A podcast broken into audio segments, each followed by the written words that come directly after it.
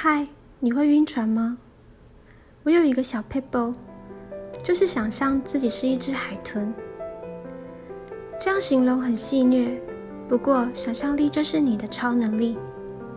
想象一下，如果我们现在就是一只海豚，便不会再纠结浪花的任性，反为依着海波的高低起伏，感受它的节奏，缓缓地调节呼吸，变得一致。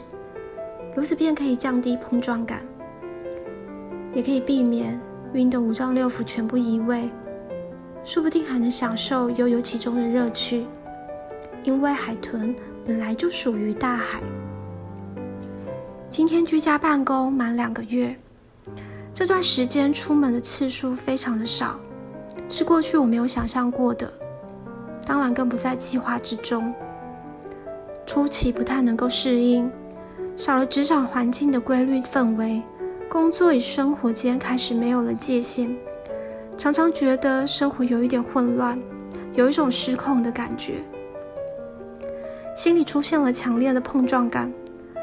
当时的我不是一只完美的海豚，是海上上吐得乱七八糟的游客，心想：到底什么时候可以下船？我们已经回不到过去。何不顺应潮流去体验？某天被一位朋友这样提醒，这时候不用好好加油，也无需焦虑，就好好的体验新时代就好。面对大环境的变化，你是否也有同样感到有些无力与担忧？想要对你说，请不要害怕，危机就是转机。这句话很老，我知道，但有用。